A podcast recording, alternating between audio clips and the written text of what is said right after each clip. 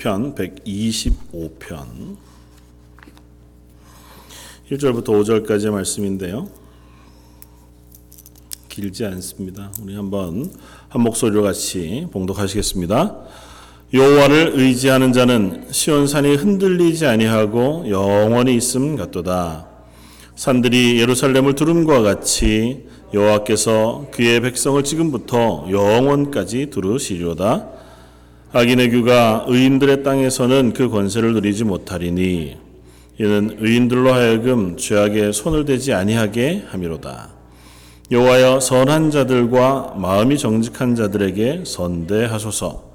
자기의 굽은 길로 치우치는 자들을 여호와께서 죄를 범하는 자들과 함께 다니게 하시리로다. 이스라엘에게는 평강이 있을지어다. 아멘. 어, 시편 125편은 어, 제목이 성전에 올라가는 노래 이렇게 되어져 있습니다.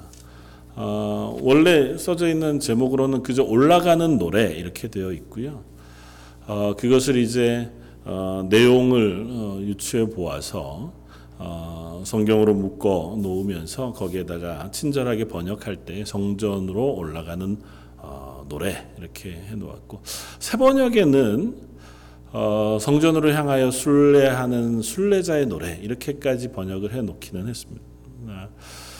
어, 시편 120편부터 134편까지가 똑같은 제목을 가지고 있습니다. 올라가는 노래, 성전으로 올라가는 노래라고 하는 제목으로 가지고 있어서 어, 시편 120편 이후에 그 찬양시들 중에서도 특별하게 15개를 분류해서 어, 성전을 향해 올라가면서 부르는 찬양으로 분류해 놓았습니다. 뭐 언젠가도 한번 우리가 살펴본 적이 없지 않아서 어, 성전을 올라가면서 부르는 이 찬양을 어떤 것으로 이해할 거냐에 뭐 의견이 분분합니다. 뭐 그냥 액면 그대로 어, 성전이 있는 예루살렘 성 시온 성을 향해서 어, 거기가 해발로 따지면 한 뭐 700 몇십 미터쯤 된다 하고요. 그리고 제일 낮은 지역에 있는 도시 중에 하나쯤은 이제 예수님 비유 가운데 말씀하셨던 여리고. 어, 여리고는 보통 내려간다고 표현하고 성전을 향해서는 올라간다고 표현하잖아요. 여리고는 어, 수면보다 아래 있습니다. 그래서 어, 여리고서부터 예루살렘 성까지는 한 1000m 정도쯤의 표고차가 있을 정도로 그러니까 그냥 단순하게 성전을 향해서 걸어서 올라가면서 성전을 향해 나아가 예배를 향해 나아가면서 부르는 찬양 혹은 기도 간구 어, 그렇게 이해할 수 있다 생각이 되어지고 어, 또 다른 한편으로는 시편 120편부터 135편까지를 쭉 읽다가 보면 그 사람들이 살고 있는 현재 그리고 노래를 부르고 있는 장소들이 아주 먼 포로지에서부터 예루살렘 성전 있는 데까지 그 길이가 아주 다양해요. 그러니까 먼 곳에서부터 하나님이 부르신 특별히 이스라엘 사람들에게 명하신 세 개의 절기. 이때는 너희가 꼭 모두가 다 성전에 나와서 나에게 얼굴을 보이라 말씀하셨던 그 절기에 하나님의 성전을 향해서 순례해 가면서 그곳을 향해 나아가면서 부르던 찬송 혹은 기도일 것이다. 그렇게 이해하기도 합니다. 어, 저는 어, 그런 의미를 담아서 이렇게 이해하는 것도 합당하리라고 생각이 돼요. 그저 이 땅을 살아가는 우리 그리스도인의 삶, 어, 특별히 시편은 다른 성경과 달라서 우리의 고백을 담은 어, 성경이거든요. 그러니까 보통 성경 말씀은 하나님이 하나님의 백성을 향하여 당신의 뜻을 선포하여 주신 거잖아요. 어, 때로는 선지자의 입술을 통해서, 때로는 율법을 통해서, 혹은 복음서나 사도들의 어, 입술을 통해서, 때로는 이야기 형태로, 때로는 어, 선포되어진 뭐 법조문과 같은 율법으로, 또 때로는 어, 선지자의 입술을 통하여 경고하신 예언 혹은 묵시로 그렇게 하나님이 우리들에게 명백하게 하나님의 뜻을 선포하여 보여주신 것이 성경 말씀인데 그 가운데 유독 이 시편 말씀만큼은 물론 하나님의 뜻이 그 안에 개입되어져 있고 그것이 드러나게끔 쓰여져 있지만 인간인 저자가 어, 하나님 앞에 그리스도인으로 살아가는 어, 성도들이 하나님께 올려드리는 찬양 그리고 하나님께 올려드리는 기도 혹은 때로는 통곡과 눈물을 포함하여 아주 간청하게 울부짖는 어, 소리들을 담고 있습니다. 그러니까 성도들의 말인 거죠. 성도들의 언어를 가지고 하나님께 나아가고 있어서 이 배경이나 이 노래들이 불려지고 있는 그 자리가 현실이에요. 그러니까 살고 있는 현실. 우리가 그리스도인으로 어, 살아가고 있는 이 땅바닥에 발을 디디고 그 자리에서 부르는 노래, 그 자리에서 드리는 기도란 말이죠. 그러니까 성전으로 이야기되어져 있는 하나님을 사모하면서 하나님의 나라 혹은 하나님의 뜻, 하나님의 은혜를 사모하면서 그곳을 향하여 올라가면서 그러니까 그것을 바라보면서 소망하면서 드리는 기도 혹은 드리는 찬양으로 이해해도 무방하겠다. 우리가 선자리는 그런 의미에서 어, 성전에 올라가는 노래들의 그 고백들을 하나하나 이렇게 보면 내가 선자리가 항상 환란 가운데 있거나 고난 가운데 있거나 힘겨움 가운데 있거나 하는 고백을 동반해요. 어, 시편 125편은 누가 쓴 시인지를 어, 설명해 놓고 있지 않습니다. 15개의 시 가운데 4개는 다윗의 이름으로 쓰고 있고 하나는 솔로몬이 있어요. 그 나머지 10개는 저자가 밝혀져 있지 않은데 보통은 시편 123편, 4편, 5편으로 연결되어지는 이 내용들이 정황상 아마 같은 배경 속에서 그러니까 뭐 시대나 이런 것이 아니라 그들이 부르고 있는 성도들의 형편 현실이 어, 비슷한 형편 속에서 하나님께 드리는 찬양과 기도이겠다 그렇게 이해합니다. 그러면 시편 123편은 어, 하나님 앞에 하나님이 우리에게 어, 은혜를 베풀어 주십시오. 왜냐하면 심한 멸시가 우리에게 넘칩니다. 그렇게 고백해. 내가 지금 있는 현재 자리가 남들이 나를 멸시하는 그 괴로움이 넘치는 자리에서 지금 부르고 있는 어, 기도, 찬양. 시편 25편은 우리가 뭐 잘 아는 어, 말씀으로 끝나요. 우리의 도움은 천지를 지으신 여호와에게서 올 것이다. 고 고백하는데 내 영혼이 마치 새를 사냥하는 사냥꾼의 올무에 걸린 것 같은 자리에서 하나님의 도우심을 바라보고 그 하나님의 도우심을 구하면서 부르고 있는 기도이자 찬양이란 말이죠. 그러니까 125편도 그 연장선상에서 이해할 수 있습니다. 뭐 비단 125편만이 아니라 시편 1편부터 150편의 모든 배경들이 아마 비슷하겠죠. 아주 특별한 개인적인 상황들을 기록해 놓은 시편들도 있어요. 다윗의 시 같은 경우에. 그러나 기본적으로 그냥 하나님의 성도가 이 땅 가운데 살아가면서 부르는 노래라고 생각했을 때에 그들이 선 환경이 하나님의 은혜가 너무 좋습니다. 하나님이 내 삶 속에 너무 충만하여 내가 기쁘고 감사함이 넘쳐 찬양하지 않을 수 없습니다. 물론 그런 고백이 있음에도 불구하고 그 선자리들이 마치 하나님의 나라의 삶을 살고 있지는 않는 것이 분명합니다. 믿음으로 고백하고는 있지만 그들의 서서 살아가고 있는 자리는 현실인 거예요. 그리고 그들이 살았던 현실은 요즘 저희가 열왕기서를 계속해서 새벽 말씀 속에서 묵상하고 이제 말씀 묵상 속에서 나누고 있는데 열왕기서 혹은 선지서들을 살펴보면 그들이 처해 있던 환경에 대해서 아주 적나라하게 우리에게 들려주고 있는 것을 봅니다. 아모스 선지자 그 예수님 오시기 전 뭐 760년쯤 북이스라엘을 향하여 어, 말씀을 전했던 선지자인데 아모스 선지자의 입술을 통해서 어, 이렇게 이야기합니다. 자기 궁궐에서 포악과 겁탈을 쌓는 자들이 바른 일을 행할 줄을 모른다. 그러니까 왕 그리고 다스리는 지도자들 그들이 악한 행동을 하고 백성들을 포악하게 다스리고 그들을 겁탈해요. 그런 일들을 쌓고 전혀 바른 일을 행할 줄 모르고 있는 시대를 살고 있습니다. 조금 뒤의 시대에 사역하던 이사야 선지자는 조금 더 분명하게 이렇게 어, 이야기합니다. 뭐 이사야 선지자를 통해서 하시는 말씀들을 우리가 쭉 읽다가 보면 너무 어, 그 상황이 처절해서 읽기 어려운 부분들이 많이 있죠. 이사야 3장에 어, 여호와께서 자기 백성의 장로들과 고관들을 심문하러 오실 것이다고 얘기하면서 이유를 이렇게 설명해요. 포도원을 삼킨 자는 너희이며 가난한 자들에게 탈취한 물건이 너희 집에 있도다.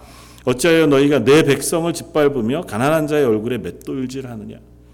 왕 고관뿐만 아니라 조금 부자들 힘 있는 사람들도 가난한 사람들 하나님께서 내 백성이라고 부르는 입장을 이렇게 두 개로 나누어 생각해 보면 성도 그리스도인 그들이 사는 삶 속에 기득권을 가진 사람들 이 그 백성들을 맷돌질해요. 그 삶을 아주 괴롭게 합니다. 짓밟고 가난한 자들이 더 살기 어려운 상황을 만들어 두고 있다. 그렇게 선지자를 통해서 이야기합니다. 그럼 비단 이사야 선지자뿐만 아니라 미가 선지자의 말을 통해서도 예레미야 선지자의 말씀을 통해서도 심지어 남북 이스라엘이 다 멸망하고 나서 포로로 잡혀간 에스겔 그 바벨론 포로지에서 선지자 활동했던 에스겔 선지자의 입술을 통해서 돌아와 하나님께서 회복시켜 주신 예루살렘으로 돌아와 살던 그때의 말씀을 전하던 하박국 선지자 말라기 선지자의 입술을 통해서도 똑같은 말을 우리는 들을 수 있습니다. 너희가 백성의 가죽을 벗기고 그 살을 뜯으며 그들을 물어 움켜 삼킨다고 표현하기도 하고 너희가 사는 그 지역은 마치 수돔과 고모라와 같이 악한 일들이 횡행하고 있다고 어, 선언하기도 합니다. 내가 슬퍼하는 것은 너희들이 의인은 짓밟고 거짓을 행하는 자는 오히려 특세하는 그리고 그들을 높이는 그러한 삶을 살고 있다고 이야기하거든요. 선지자나 열왕기서에서의 표현되어진 그 시대가 지금 저와 여러분들이 살고 있는 이 시대와 다르겠느냐? 아마 같을걸요. 비슷할 겁니다. 뭐 비교적 저희들이 살고 있는 현재의 삶은 이스라엘 백성 중에 가난한 사람들이 당했던 괴로움의 상황과 비교해 보자면 조금은 어, 나아 보입니다. 뭐 먹고 살만 하기도 하고 오늘 먹을 것이 없어서 당장 그렇게 죽을 것 같은 자리에 서지 않지만 그러나 그들이 경험했던 부정의 불의함 또 삶의 무게 그 위를 더 압제하는 위, 어, 힘 있는 사람들의 불의 부정함. 그럼 그건 현대 사회도 동일하게 우리가 음, 경험하고 살아가는 삶인 거죠. 그러니까 하나님의 나라는 왕 그리고 세우신 제사장, 선지자들 그리고 방백들에 의해서 하나님의 말씀대로 공의롭게 선하게 그리고 그들을 사랑하는 어, 의로움 자비로움으로 세워져 가야 하는 나라이거든요. 이스라엘은 그런 나라에 살기를 소망합니다. 그런데 그들이 살고 있는 현실은 하나도 그런 게 없어요. 왕도 악하고 방백들도 악하고 제사장이라도 좀 나아야 할 텐데 제사장도 백성들의 고열을 빨아먹느라고 그릇 행하고 하나님 앞에는 정직히 행하지 않고 그러면 그것 때문에 보내신 선지자들이잖아요. 선지자들은 그야말로 말씀 사역자고 말씀을 선포하는 그야말로 광야에 서서 허럴단신 하나님의 말씀을 전해야 하는 선지자들인데 열왕기서를 보면 참 하나님의 선지자들보다 거짓 선지자들이 얼마나 많은지 모릅니다. 좋은 옷을 입고 축복의 메시지를 전하고 왕궁에 거하면서 자기의 지위를 누리는 선지자들이 많았단 말이죠. 그런 때에 모든 백성들도 그 자리에서 절망하며 혹은 자기의 살 것을 찾아서 우상을 숭배하고 하나님을 떠나갔던 그 시기에 써진 기도이자 찬양으로 오늘의 말씀을 읽는다면 우리는 조금 다른 시선으로 이 말씀을 볼 수 있을 것 같아요. 우리는 그냥 성경이니까 시편이니까 그리고 시편을 제일 많이 쓴 사람 다윗이잖아요. 아, 다윗은 언제나 믿음이 좋은 사람이었거든요.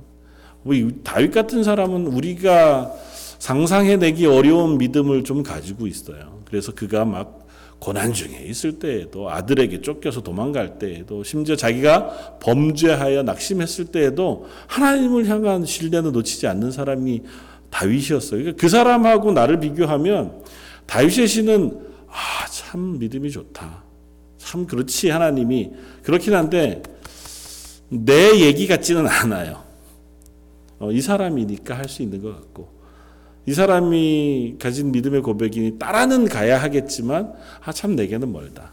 그런데요. 시편 125편을 쓴 사람은 누군지 알려지지는 않았습니다. 그도 믿음이 좋은 사람이겠죠.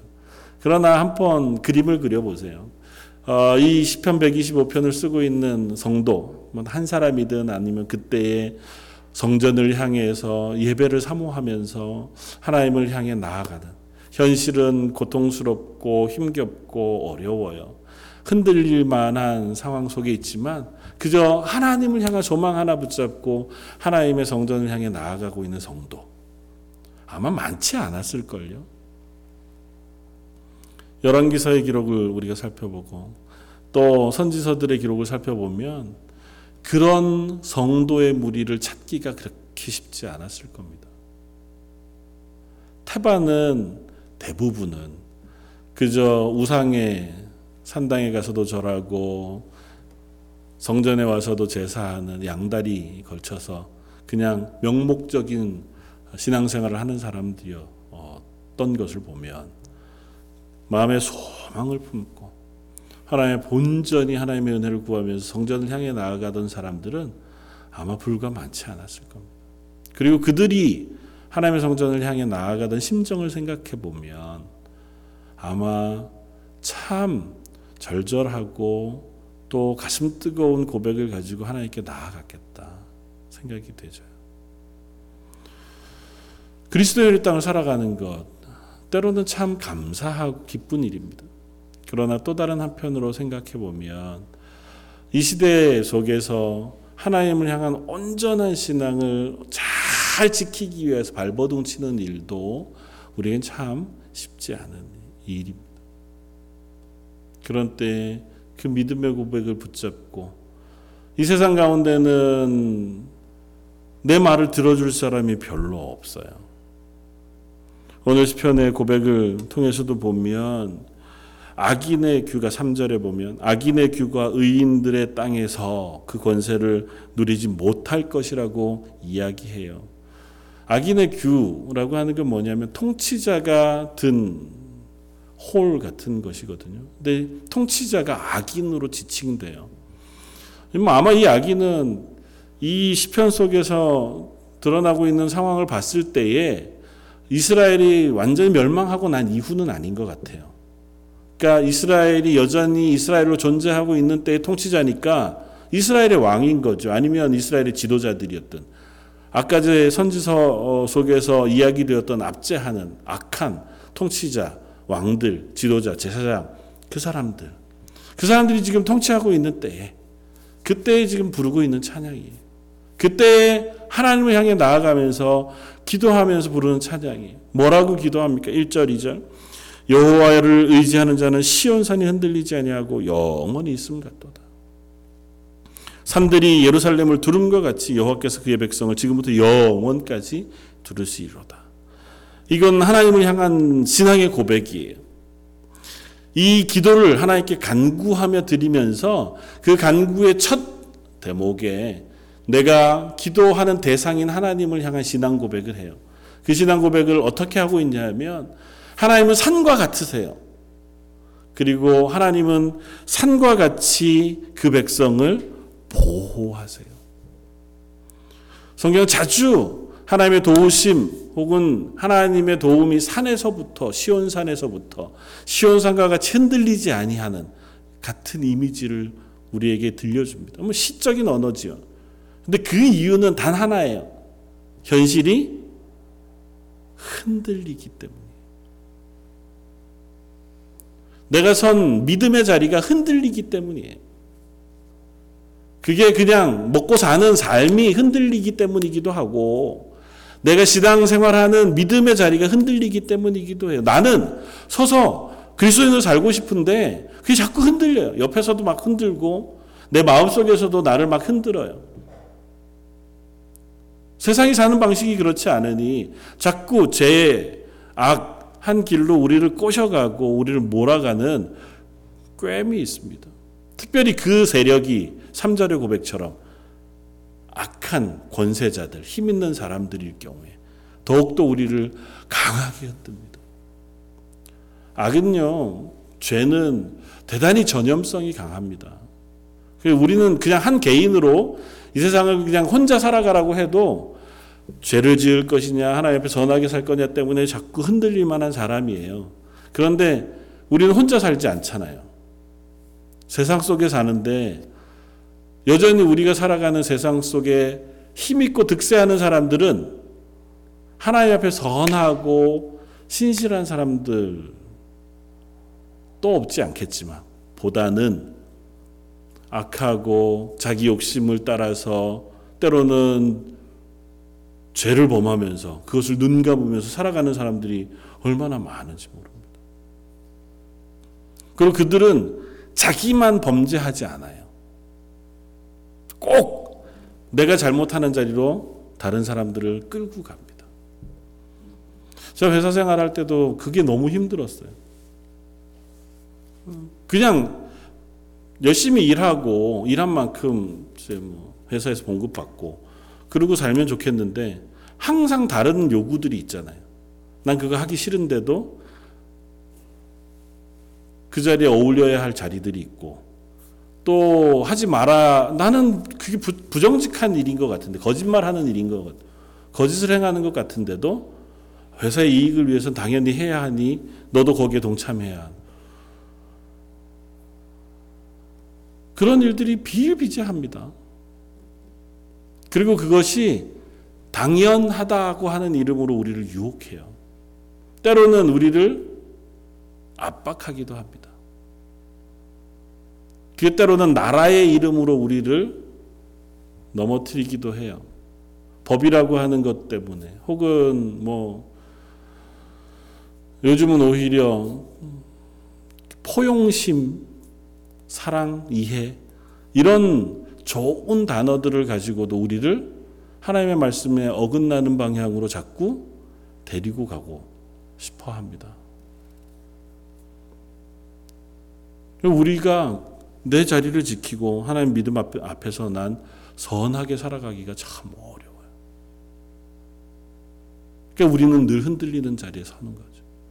그래서 그 흔들리는 자리에 서 있는 이 성도가 하나님의 성전을 향해 올라가면서 하나님의 도우심을 구하면서 그렇게 고백합니다. 흔들리시지 않는 하나님. 그리고 우리를 흔들리지 않도록 보호하시는 하나님. 제가 그 하나님께 기도합니다. 하나님, 이 세상은 악한 사람들이 득세하고 그 사람들이 나를 그 악한 자리로 때로는 강제해서 데리고 가기도 하고 살살살살 꼬여서 데려가기도 하고 혹은 우리를 유혹하기도 합니다. 그러나 하나님은 그런 자리에 있는 우리를 보호하시는 하나님이신 줄 믿습니다. 3절의 고백은 저는 그렇게 읽혀요. 악인의 규가 의인들의 땅에서는 그 권세를 누리지 못하리니 이는 의인들로 하여금 죄악에 손을 대지 아니하게 함이로다. 누가 의인들로 하여금 죄악에 손을 대지 않게 할까요?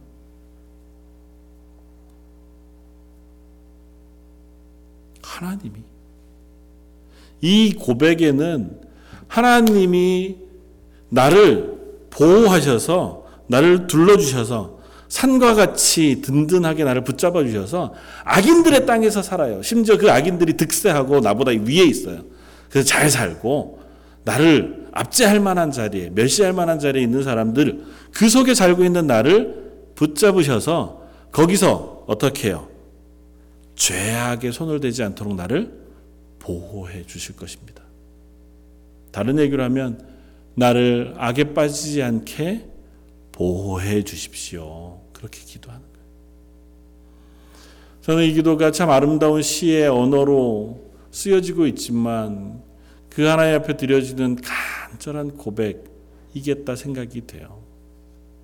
그러신 적이 있는지 없는지 잘 모르겠지만 우리가 넘어질만 하고 유혹받을만 하고 하나님 앞에서 정말 그리스도인으로 잘 살고 싶은데 그걸 자꾸 놓쳐버릴 만한 어, 위기의 순간들이 있을 때, 뭐 내 속에서 아니면 외부에서 하나님 난 정말 못하겠습니다. 제가 버틸 힘이 없습니다. 하나님이 날 도와주시면 제가 그리스도인으로 잘 살 수 있고 그렇지 않으면 전 못할 것 같습니다. 혹 그런 기도 해보신 적이 없나요? 오늘 시인은 그런 고백을 드리고 있는 것 같아요. 흔들릴 만한 세상 속에 악이 득세하는 세상 속에 악이 더 좋은 것을 얻고 있는 것 어, 같이 유혹하고 있는 세상 속에서 도저히 그 자리에서 흔들려서 내가 서 있지 못하겠어서 하나님께 나아가서 하나님을 향하여 기도하면서 하나님의 은혜를 구하면서 하나님 저 좀 붙잡아 주십시오. 하나님 제가 흔들리지 않도록 해 주십시오. 하나님은 강하고 능하신 분이시니 저를 붙잡아 온전한 자리에 세워 주십시오. 그래서 4절과 5절은 간구의 형태를 분명하게 띱니다. 4절 여호와여 선한 자들과 마음이 정직한 자들에게 선대해 주시길 바랍니다. 시기 때문에 이 선하다라고 하는 단어를 어, 이한 절 가운데 두 번 반복해 쓰면서 선하신 하나님 선한 자들을 선대해 주십시오. 하나님이 선하시니 하나님 앞에서 선하게 살려고 하는 마음이 정직한 사람, 의로운 사람, 특별히 마음이 정직하다라고 표현하는 이유는 그 마음이 내가 악을 선택할 것인지 선을 선택할 것인지를 정하는 장소이기 때문에 그래요. 그래서 시인은 그 마음을 생각하는 것, 마음에 정하는 것, 계획하는 것, 그리고 결정하여 행동하는 것, 그 모든 것들을 포함하여 하나님 앞에 애쓰고 있는 그 사람, 그 사람을 하나님 선대해 주십시오. 그렇게 기도합니다. 악한 시대에도 그리스도인들이 있었습니다. 악한 시대에도 하나님 앞에 발버둥 치면서 믿음을 지키던 사람들이 있었던 것을 우리는 성경 속에서 역사 가운데 읽습니다. 가끔 그들의 이야기들을 읽다가 보면 아, 참 힘들었겠다. 그런 마음이 안 들 때가 없어요. 특별히 우리 말씀 가운데 나누었던 엘리야의 이야기만 해보아도 오죽했으면 그와 같이 담대하고 능력의 선지자였던 선지자가 하루아침에 광야 40리 그 먼 길을 가가지고 로뎀나무 가신덤불 그 아래 누워서 하나님 이제 날 좀 죽여주십시오. 그만하고 싶습니다. 그랬겠어요. 오죽 답답했으면. 근데 엘리야만 그런 게 아니고요. 선지자들이 다 그런 얘기를 합니다. 내가 이제 그만두고 싶고 멈추고 싶은데 내 마음이 불타서 하는 수 없이 제가 나아가서 하나님의 말씀을 전하지 않을 수 없습니다. 왜 안 그렇겠어요? 같이 그 길을 갈 사람이 없어요. 아무리 얘기해도 듣지 않습니다. 돌아오는 건 멸시와 조롱이에요. 야, 너만 예수 믿어? 너 혼자 그렇게 뭐 예수 믿는 척 하고 뭐 그러지 마. 잘난 척 좀 그만해라. 세상 살아가는 게 그런 게 아니다. 나도 교회 다녀. 나도 교회 다니고. 나도 예수 믿어. 그런 얘기 많이 듣지 않으세요? 그리스도인으로 잘 살려고 그래도 나는 정직하게 살아보려고 애쓰려다가 보면 되돌아올 때 하는 얘기들 중에 가장 가슴 아프게 들리는 얘기가 그거잖아요. 야 너만 예수 믿는 거 아니야. 야 난 태어났을 때부터 교회를 한 번도 안 떠났어. 그러면 참 답답합니다. 어떻게 해야 할지 난감해요. 그러나 하나님 앞에 이 성도는 시인은 간구하면서 나아갑니다. 하나님 저를 붙잡아 주십시오. 그 자리에 있는 제게 선으로 대해 주십시오. 전 다른 한편으로는 이 말씀을 이렇게도 읽으면 좋겠다 싶어요. 보통 하나님 앞에서 내 정직한 길을 걸어가고 이 땅 가운데 믿음을 지키기 위해서는 많이 요구되어지는 것이 담대함과 용기 그리고 선명한 자기 신앙 고백인 경우가 많습니다.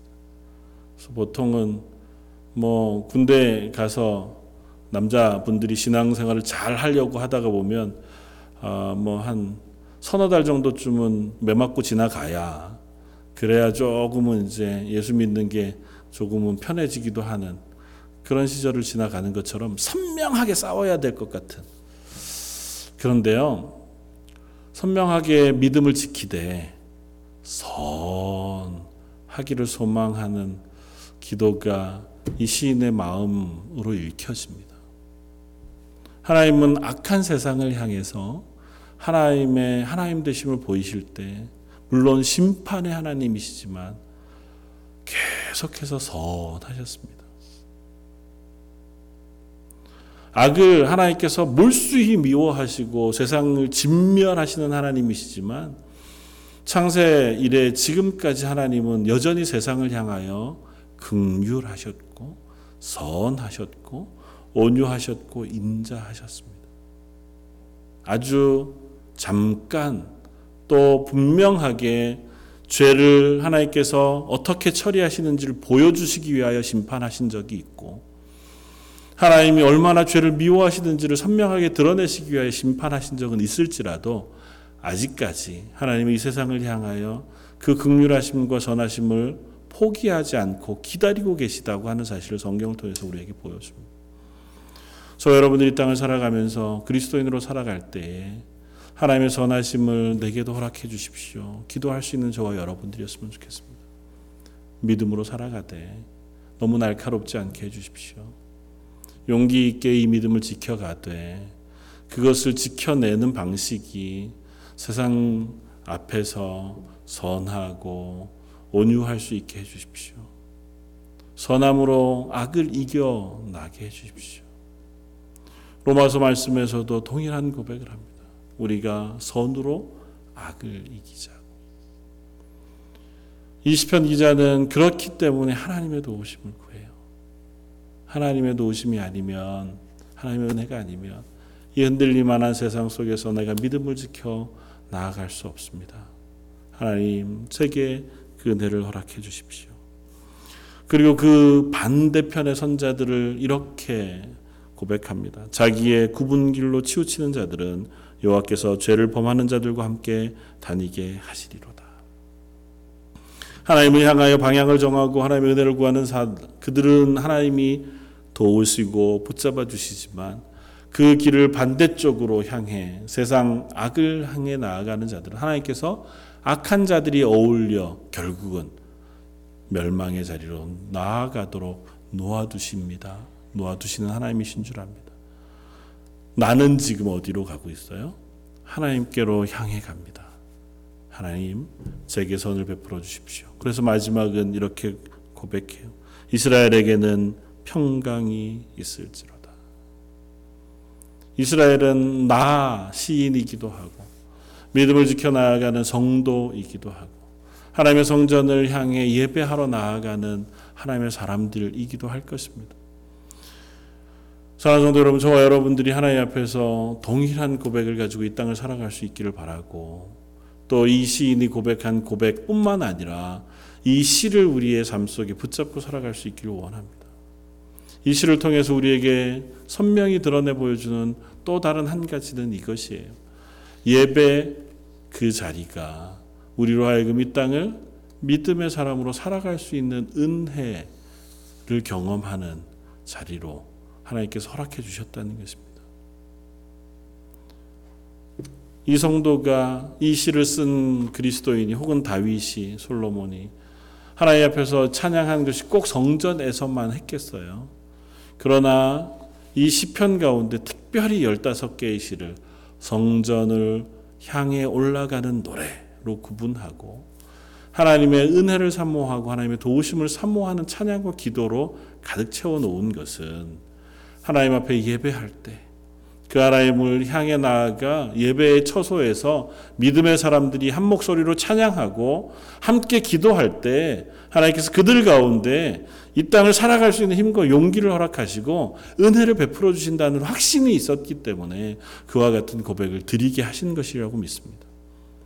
저희 런던 제일장로교에서 함께 신앙생활하는 저 여러분들이 예배의 자리, 수요 예배든 주일 예배든 혹은 소그룹으로 모여서 함께 교제하던 어떤 교제의 자리이든 간에 하나님 이 땅 가운데서 저희가 성도로 살기를 원합니다.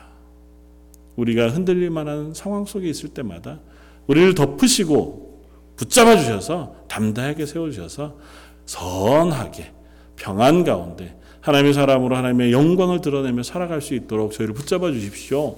그렇게 기도할 수 있는 저와 여러분들이었으면 좋겠습니다. 그리고 그것이 나뉘어지는 공동체였으면 좋겠고 그것이 소망 가운데 드려지고 누려지는 예배였으면 좋겠습니다.